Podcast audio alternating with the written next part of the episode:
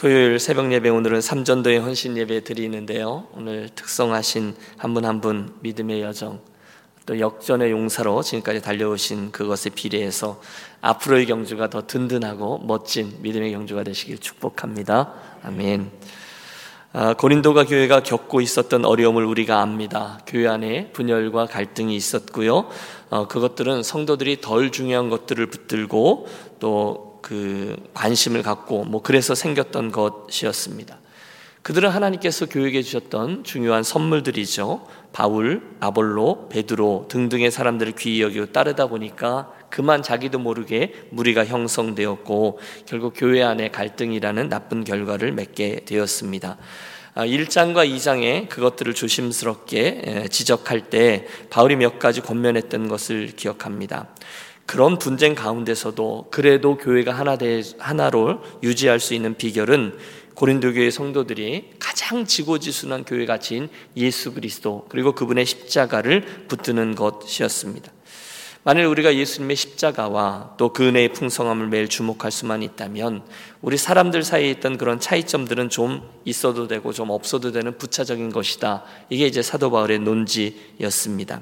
그런 부차적인 문제들은 예수 그리스도의 몸 된 교회라는 그 정말 귀한 가치를 예, 이렇게 상처를 낼 만큼 그렇게 중요한 것이 아니다. 그것을 기억하라는 것입니다.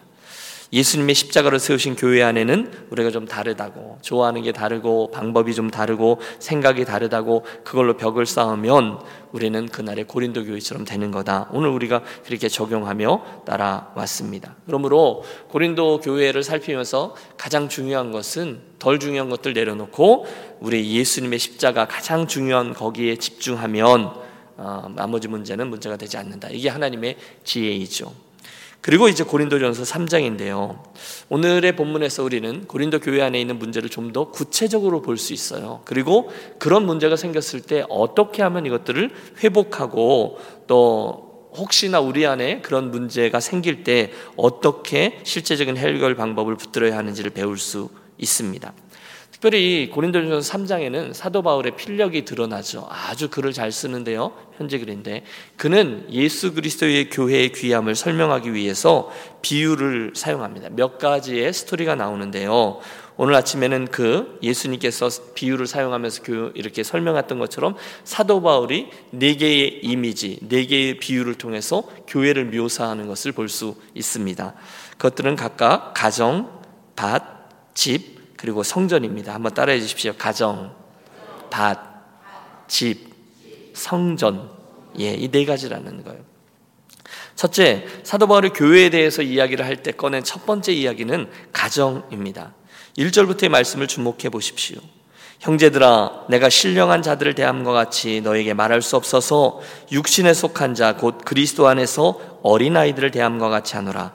내가 너희를 젖으로 먹이고 밥으로 아니하였노니 이는 너희가 감당하지 못하였음이거니와 지금도 못하리라. 여러분 이해가 되십니까?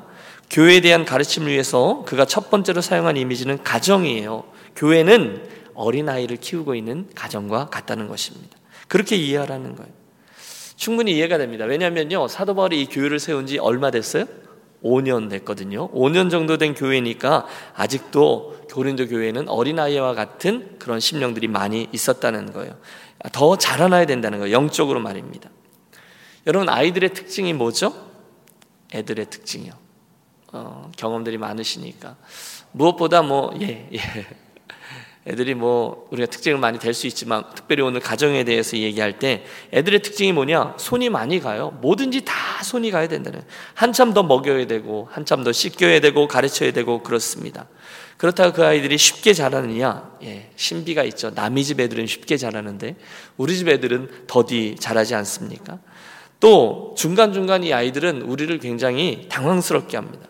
뭔가가 마음에 좀 안 들면 앞뒤 재지 않고 땡깡도 부리고 막 그럽니다 특별히 본문에서 바울은 먹는 것 갖고 어린아이들을 설명하지 않습니까? 그들은 어리기 때문에 아직 뭘 먹어야 돼요? 젖을 먹어야 된다는 거예요. 영적으로도 마찬가지죠. 여러분, 우리가 오늘도 기도하겠지만 어, 요즘 그 사람을 찾습니다. 그래서 누군가를 찾았어요. 그를 맨 처음에 예수 믿는 사람으로 교회에 데리고 왔어요. 그럼 우리가 교회에서 뭐부터 먹이느냐? 젖부터 먹입니다.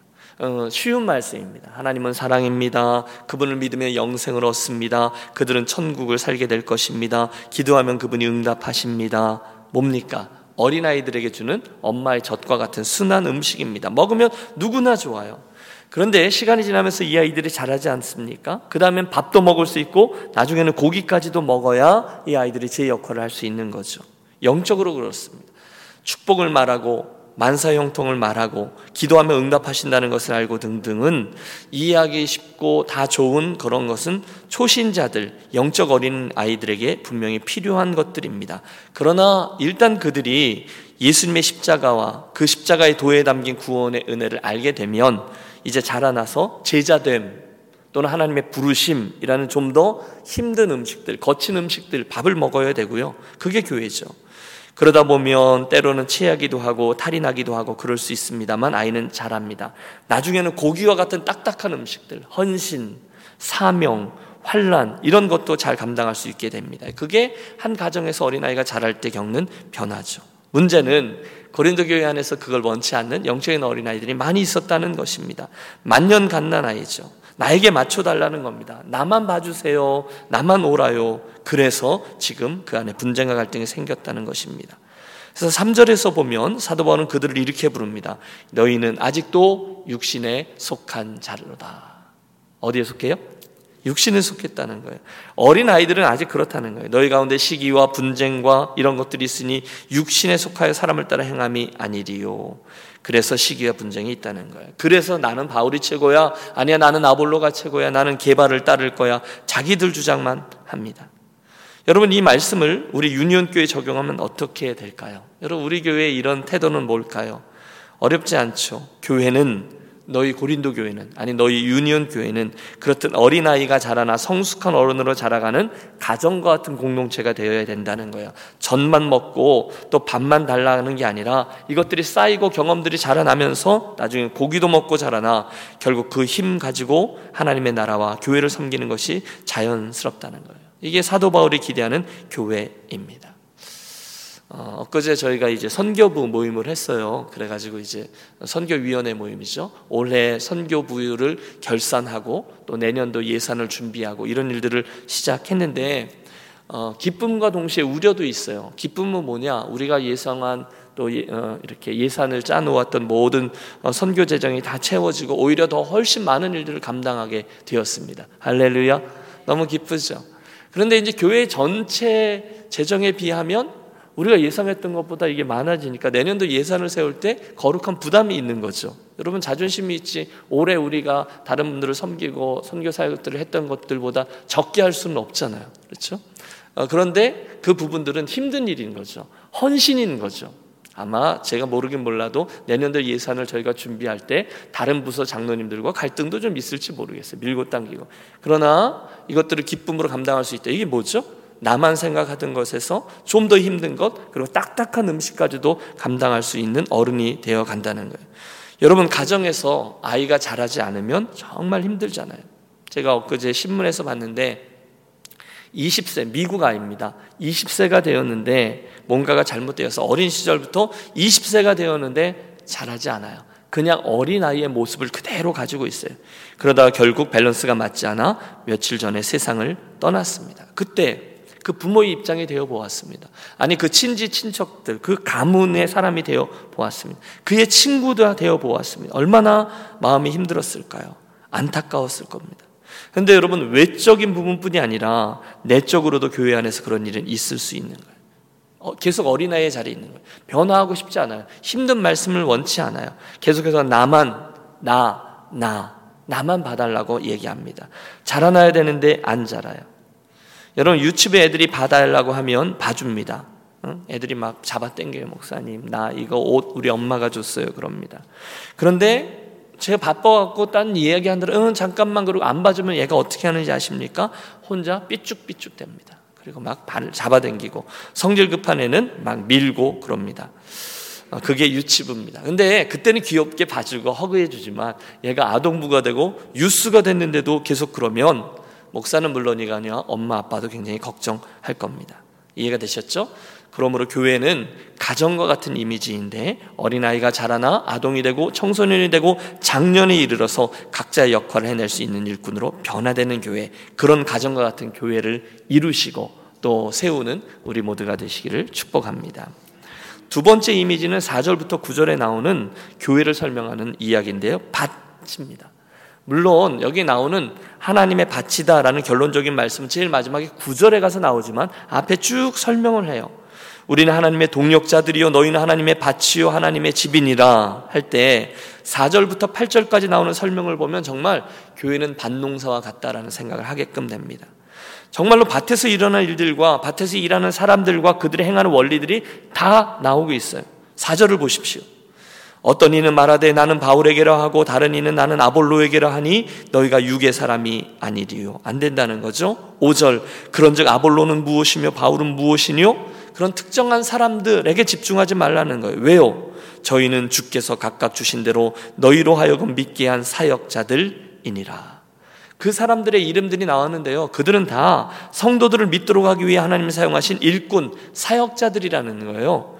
우리 6절부터 8절을 같이 한번 합독하시죠. 나는 심었고 아볼로는 물을 주었으되 오직 하나님은 자라나게 하셨나니 그런즉 심는 이나 물 주는 이는 아무것도 아니로되 오직 자라게 하시는 이는 하나님 뿐이시니라 심는 이와 물 주는 이는 한 가지이나 각각 자기가 일한 대로 자기의 상을 받으리라 예 그리고 나서 구절에 이르러 비로소 너희는 하나님의 밭이다라고 표현합니다. 농사 이야기를 하고 밭을 말하는데요. 이것 또한 교회를 이해하는데 아주 좋은 도구입니다. 그가 말하고자 하는 포인트는 그거죠. 도대체 왜 그런 것 갖고 다투냐는 거예요. 어린아이들처럼 이 사람 쫓아다니고 저 사람 쫓아다니면서 나는 바울이 좋다, 나는 아볼로가 좋다, 나는 베드로가 좋다. 이거 다 그만해라는 거예요. 왜? 그들을 주목하는 건 어리석 일이라는 거죠. 그들은 다 하나님의 밭에서 일하는 일꾼들에 불과하다는 겁니다. 그들은 다 사역자들일 뿐이라는 거예요.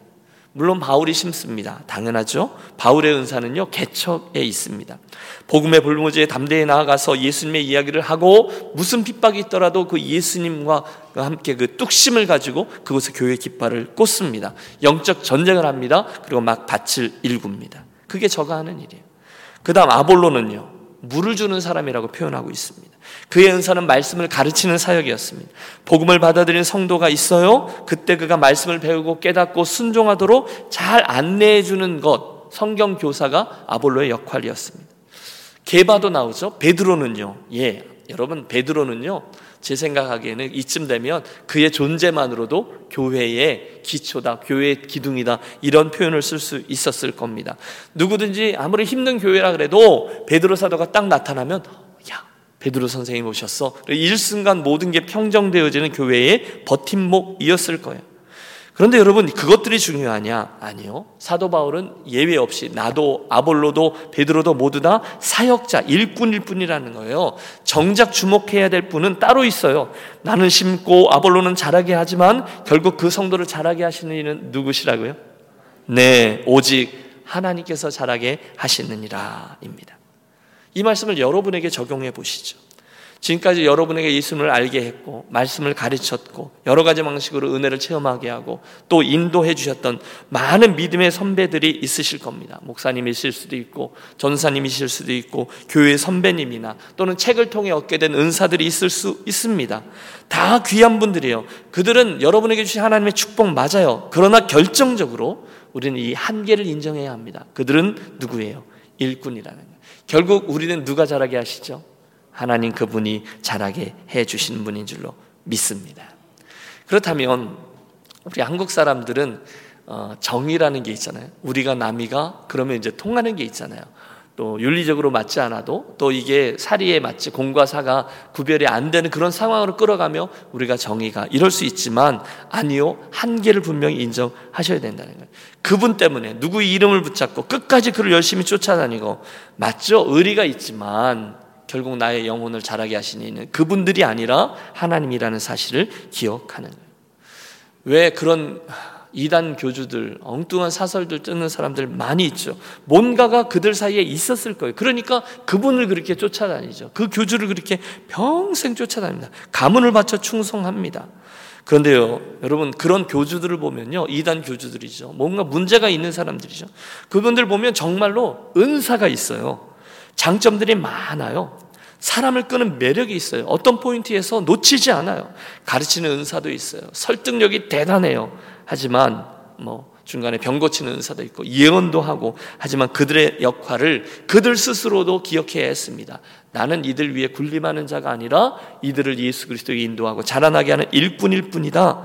이걸 잊지 말아야 된다는 거예요. 그럼 거기 서야 되는 거예요. 그들이 왜 그렇게 빠지느냐? 이걸 놓친 거죠. 나는 사람이다. 나는 물 주는 사람이다. 그들을 자라게 하시는 이는 하나님이시다. 사역자들은 그것을 아셔야 합니다. 안 그러면 큰일 나는 거예요. 정말 웃긴 사람들 많습니다. 자기가 뭐 했다고 우쭐대고 겉으로는 하나님의 은혜입니다라고 이야기하지만 사실은 내가 아니었으면 하고 교만의 병에 걸려 있는 사람들이 많이 있습니다. 안 돼요. 비단 사역자들 뿐이냐? 아닙니다. 저와 여러분도 똑같은 것을 이해해야 됩니다.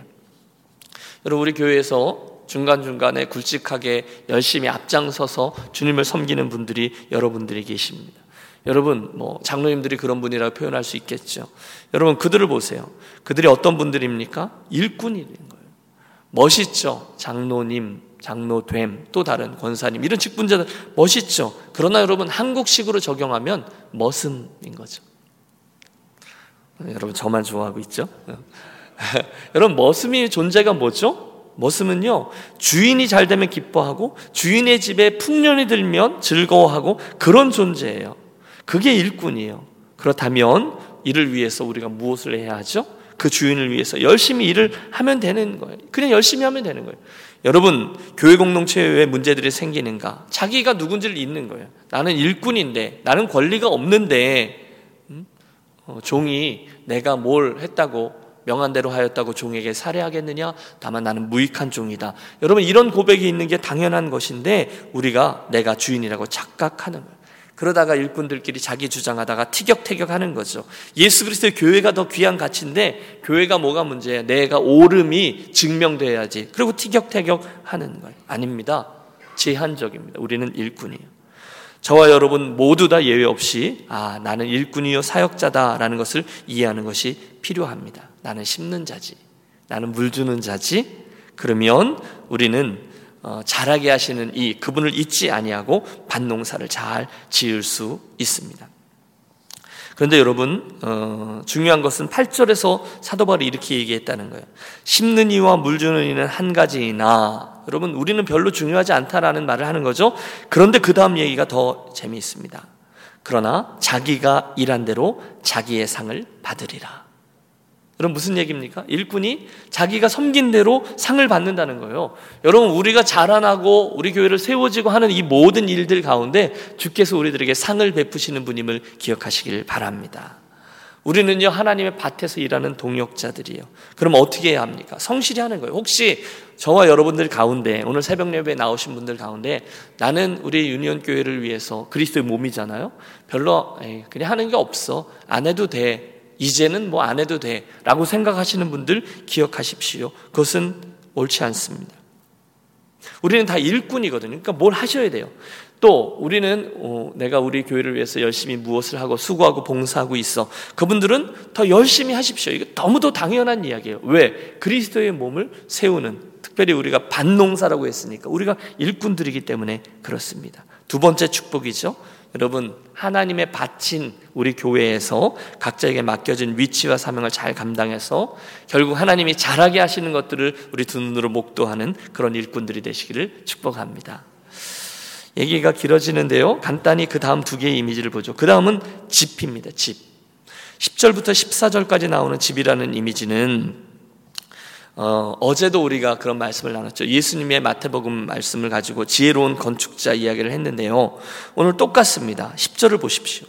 내게 주신 하나님의 은혜를 따라 내가 지혜로운 건축자와 같이 터를 닦아둠에 다른 이가 그 위에 세우나 그러나 각각 어떻게 그 위에 세울까를 조심할지니라. 여러분 당연히 든든한 터 위에 집을 짓는 거예요. 여러분 우리가 교회를 집이라고 이해하시면 된다는 거죠. 에베소서의 말씀을 보면 사도 바울이 이 터에 대해서 분명히 얘기합니다. 예수 그리스도다. 모퉁이돌도 예수 그리스도다라고 이야기합니다. 어, 오늘 11절에도 한번 보시죠. 이 닦아둔 것 외에 능히 다른 터를 닦아 둘 자가 없으니 이 터는 곧 예수 그리스도라. 교회 터가 누구예요? 예수님. 반드시 예수님만이 우리 교회 터가 되어야 되는 줄로 믿습니다. 터를 닦았어요. 그 다음은 뼈를 세우고 벽을 쌓고 창문 내고 지붕 덮고 해야 되겠죠.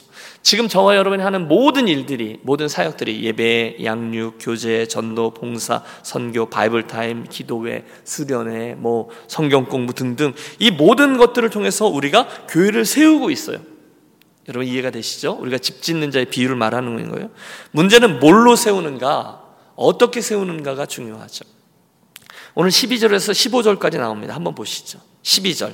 만일 누구든지 금이나 은이나 보석이나 나무나 풀이나 지프로 이 터 위에 세우면 각각 공적이 나타날 터인데 그 날이 공적을 밝히리니 이는 불로 나타나고 그 불이 각 사람의 공적이었다는 것을 시험할 것임이라. 만일 누구든지 그 위에 세운 공적이 그대로 있으면 상을 받고 누구든지 그 공적이 불타면 해를 받으리니 그러나 자신은 구원을 받되 불 가운데서 얻은 것 같으리라. 여러분 이 말씀 속에서 집을 짓는 여러 이야기가 나와요 우선은 교회를 세우는 자재들이 나옵니다. 여섯 가지가 등장했어요. 여러분 상상해 보십시오. 금, 은, 보석, 나무, 풀, 집. 이것들로 우리가 오늘 그 집을 세우고 있다는 거예요. 그런데 본문을 보면 불로 다 태워본다라고 말해요. 다시 말하면 불로 태웠을 때 지금 말씀드린 여섯 가지는요, 두 가지로 나뉩니다. 첫째는 불로 태운 후에 남는 자재가 있고요. 둘째는 불로 태운 후에 남지 않는 자재가 그것들입니다. 여러분, 영적인 의미죠. 저와 여러분이 열심히 섬기고 헌신하고 여러분 시간 내고 어떤 분 힘에 지나도록 헌금해서 섬기고 그러면서 우리가 유니온 교회를 고생고생하면서 세웁니다. 지금은 몰라요. 그러나 13절에 보면 각각 공적이 나타날 터인데라고 나옵니다. 공적은 뭐냐면 업적이란 뜻입니다. 우리가 무엇을 했든지 여러분 저도 교회를 섬기고 여러분도 교회를 섬기고 있습니다. 그런데 마지막 날에 이 모든 것들이 불을 한번 통과하는데 그때 남는 공적이 있고 사라지는 공적이 있다는 것입니다. 지금은 그게 뭔지를 몰라요. 다 겉으로 보면 와 대단하다. 저분 훌륭하시다. 와 그렇지만 이 모든 사역과 섬김과 봉사 헌신이 제일 마지막에 가면 하나님 앞에 남는 거냐 아니면 남지 않는 거냐로 구별된다는 거예요. 여러분 이건 굉장히 심각한 이야기 아닙니까? 여러분 우리가 볼 때 대단한 일들이 있어요. 우리가 볼 때, 야, 훌륭해라고 하는 일들이 있어요. 그런데 마지막 날, 하나님의 불이 한번 지나가면 다 드러나요. 진짠지 가짠지. 하나님 앞에 남는 건지 아닌지. 하나님 나라에 가지고 갈 수 있는 건지 아니면 사라지고 마는 것인지. 지금은 몰라요. 그러나 그날에는 알게 돼요. 주여 제가 주의 이름으로 이 일도 하고 저 일도 했는데요. 그때 주님이 말씀하세요. 나는 너 모른다. 뭐죠? 불에 타서 사라지는 것들이라는 거예요. 여러분, 예수님의 이 말씀은 그냥 해보신 말씀이 아니라 무서운 말씀입니다. 김 목사야, 너 열심히 하는 건 내가 아는데, 그건 너 위해서 하는 거지. 너 인정받으려고 하는 거지. 너 뭐 잘했다고 사람들에게 평가받으려고 한 거지. 나를 위해 한 것이 아니었어. 여러분, 불이 한번 확 지나가면 다 사라져버려요. 업적이 다 드러난다는 거예요. 두려움과 떨림 가운데 우리가 서야 합니다. 본문은요, 교회를 집과 같다는 거예요. 건축가라고 이해합니다. 그러므로 교회 안에서 음? 우리가 어떻게 그 교회를 세워야 되느냐 아까 말씀드린 것처럼 열심히 세워야 되는 거죠. 여러분 축복합니다. 이왕 주님 섬기심의 교회를 세우는 건 그날 주님 앞에 갔을 때 인정받는 것들로 일하는 분들이 되시기를 바랍니다. 여러분 주님 앞에서 하시는 것들 모든 것들이요. 섬기고 봉사하고 또 험금하고 헌신하고 밤늦게까지 했던 모든 일들이 주님을 사랑해서 주님 바라보고 하신 것인지 아니면 사람들에게 인정받고 박수 갈채를 받기 위해서 스스로를 위안하며 내가 그래도 이 정도는 하잖아. 그래서 하는 것인지를 잘 분별해 보세요. 여러분 이 아침 기도할 때 우리 그렇게 하시죠. 내가 주님을 요즘 어떻게 섬기고 있는가? 왜 섬기고 있는가? 어떤 자세로 섬기고 있는가? 나의 이 섬김이 마지막 날 주님 앞에 섰을 때 주님께 인정받는 것인가 아니면 불에 타서 다 사라질 만한 것들인가? 여러분 세 번째 이미지는 뭐라고요? 집이라고 했습니다. 교회의 기초가 누구예요? 예수 그리스도입니다. 또 교회를 세우는 우리들의 섬김과 헌신 그 재료는 두 가지입니다. 불로 태워서 사라질 것과 끝까지 남는 것들. 그것들은 우리들의 마음 자세와 태도에서 차이가 납니다. 바랍니다. 저와 여러분의 마지막 날 세운 집들이 건물이 되든 교회가 되든 인생이 되든 하나님 나라가 되든 예수 그리스도에게 터를 받고 하나님께 인정받을 만한 것들로 지어지게 되시기를 축복합니다. 마지막 네 번째 교회를 이해하는 네 번째 이미지는 16절 17절입니다. 같이 한번 읽으시죠. 너희는 너희가 하나님의 성전인 것과 하나님의 성령이 너희 안에 계시는 것을 알지 못하느냐? 누구든지 하나님의 성전을 더럽히면 하나님이 그 사람을 멸하시리라. 하나님의 성전은 거룩하니 너희도 그러하니라. 아멘. 자주 들었던 말씀이지만 또 들어도 두렵습니다 저와 여러분에게 그대로 적용할 수 있어요. 우리의 인생, 우리의 육체는 우리의 그리스도인인 발걸음 자체 이 모든 것들이 하나님이 성령이 거하시는 성전이라는 말씀입니다.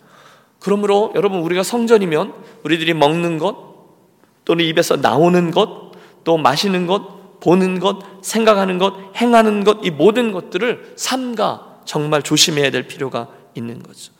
여러분 우리 유니온 교회 공동체가 성령을 담고 있는 하나님의 성전입니다라고 생각해 보세요.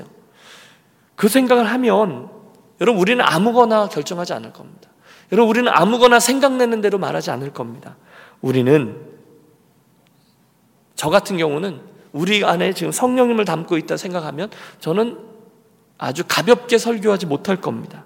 회의를 해도 그분을 의식하면 결정하고 결정하는 모든 과정들이 하나님 앞에 바르게 할 겁니다.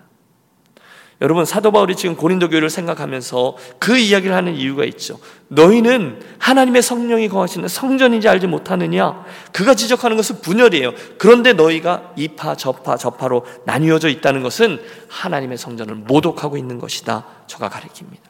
그러므로 여러분 이 네 가지 이야기를 쭉 들으면서 고린도 교회 식구들은 뜨끔 뜨끔 했을 겁니다. 왜? 나는 바울파라고 우겼거든요. 나는 아볼로파라고 얘기했거든요. 그런데 그 행위 자체가 그리스도의 몸을 모욕하는 행위라는 거예요. 누구든지 하나님의 성전을 더럽히면 하나님이 그 사람을 멸하시리라 말씀하셨습니다. 와. 혹시 여러분 주님의 교회를 세우시다가 생각이 다르거나 자존심이 좀 상하시거나 그런 순간에 하나님의 교회를 분열하도록 하나님의 교회를 분쟁으로 이끌지 않도록 애를 쓰시는 저와 여러분이 되시기를 바랍니다.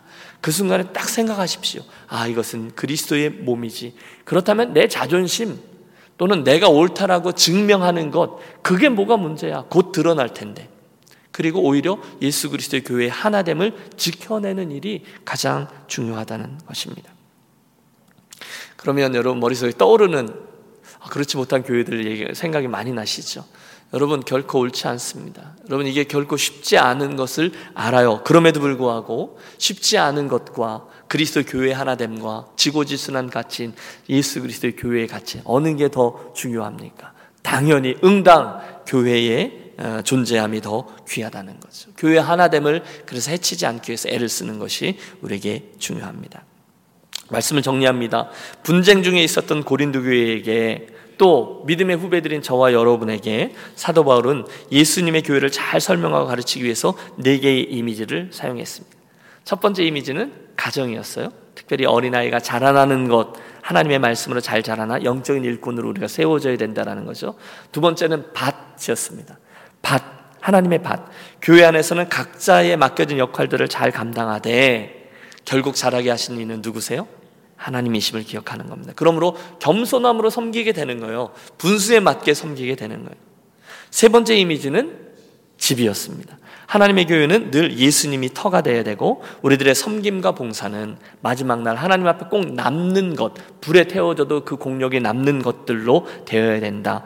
어, 우리들에게 권합니다. 마지막 네 번째 교회는 성전이라 했습니다. 우리 안에 거하신 성령님을 의식함으로 그분 앞에서 거룩함과 하나됨을 유지하는 교회를 세워야 된다는 것이죠. 그렇다면 이 아침에 이제 우리가 기도하며 나아갈 때 어렵지 않죠? 우리 적용하고 기도 제목을 붙듭니다. 첫째, 하나님, 제가 예수 믿은 지 오래됐는데 혹시 제가 어린아이의 태도를 가지고 있다면 부끄럽게 하시고 또 한번 결단하게 하셔서 어린아이에서 장성한 사람이 될 때까지 계속해서 자라나는 일을 포기하지 않게 주옵소서 그렇게 욕심 갖고 기도하겠습니다 둘째 하나님 저는 주인도 아니고 주인공도 아니기 때문에 일꾼으로 저에게 맡겨진 일을 잘 감당하되 결국 자라나게 하시는 이 하나님을 바라보며 오늘 나는 어, 주님 앞에서 끝까지 충성되게 섬기는 그런 모습이 되게 해 주십시오. 셋째, 하나님, 제가 건축가인데요. 집을 짓는 자인데요. 제 인생의 또 섬김의 이 모든 터가 언제나 예수님이 되게 해 주시고, 결국 주님 앞에 섰을 때 그 재료들이 다 이전될 수 있을 만큼 주님 사랑하며 주님 앞에서 순전하게 섬기게 하옵소서 기도합니다. 마지막 넷째, 하나님 제가 성전이라 하셨는데 이 거룩함을 잊지 않도록 정결한 신부로 마음이 나뉘어지지 않는 성도로 분열이 아니라 화평을 이루는 자로 교회의 거룩함을 유지하는 자로 살아가게 하여 주옵소서. 우리 함께 네 가지 이미지 어, 각각 다시 한번 가정, 밭, 집, 성전 이것을 우리 적용하면서 우리 기도의 자리로 나아가겠습니다. 제가 먼저 기도하죠. 하나님 아버지, 오늘 사도 바울을 통해서 우리에게 가르쳐 주신 교회에 대한 네 가지 이미지를 우리가 기억합니다. 하나님, 우리가 이 말씀을 단순하게 적용하게 하여 주셔서 어, 내가 교회 공동체를 가정으로 이해하는지, 하나님의 밭으로 이해하는지, 하나님의 집으로 이해하는지, 성전으로 이해하는지 점검하게 하시고, 또 그 이해한 대로 우리가 그렇게 주님의 교회를 잘 세워 나갈 수 있도록 새로운 역할과 태도 있게 하여 주시옵소서. 귀하 신 주 예수 그리스도 이름으로 기도하옵나이다. 아멘. 우리 함께 기도하며 나아가실 때에 어, 교회에 대한 우리 네 가지 이미지를 생각하면서 적용하며 기도해 주시고요. 교회를 위한 기도, 특별히 오늘 삼전도회 헌신 예배 드렸는데 우리 삼전도회 회원들을 위해서도 한번 기도해 주시고요. 특별히 여러분 그 사람을 찾습니다. 그분들의 이름들 144명을 우리 마음에 담고 하나님 앞에서 그 이름들을 불러가며 우리 한번 합심해서 기도하겠습니다.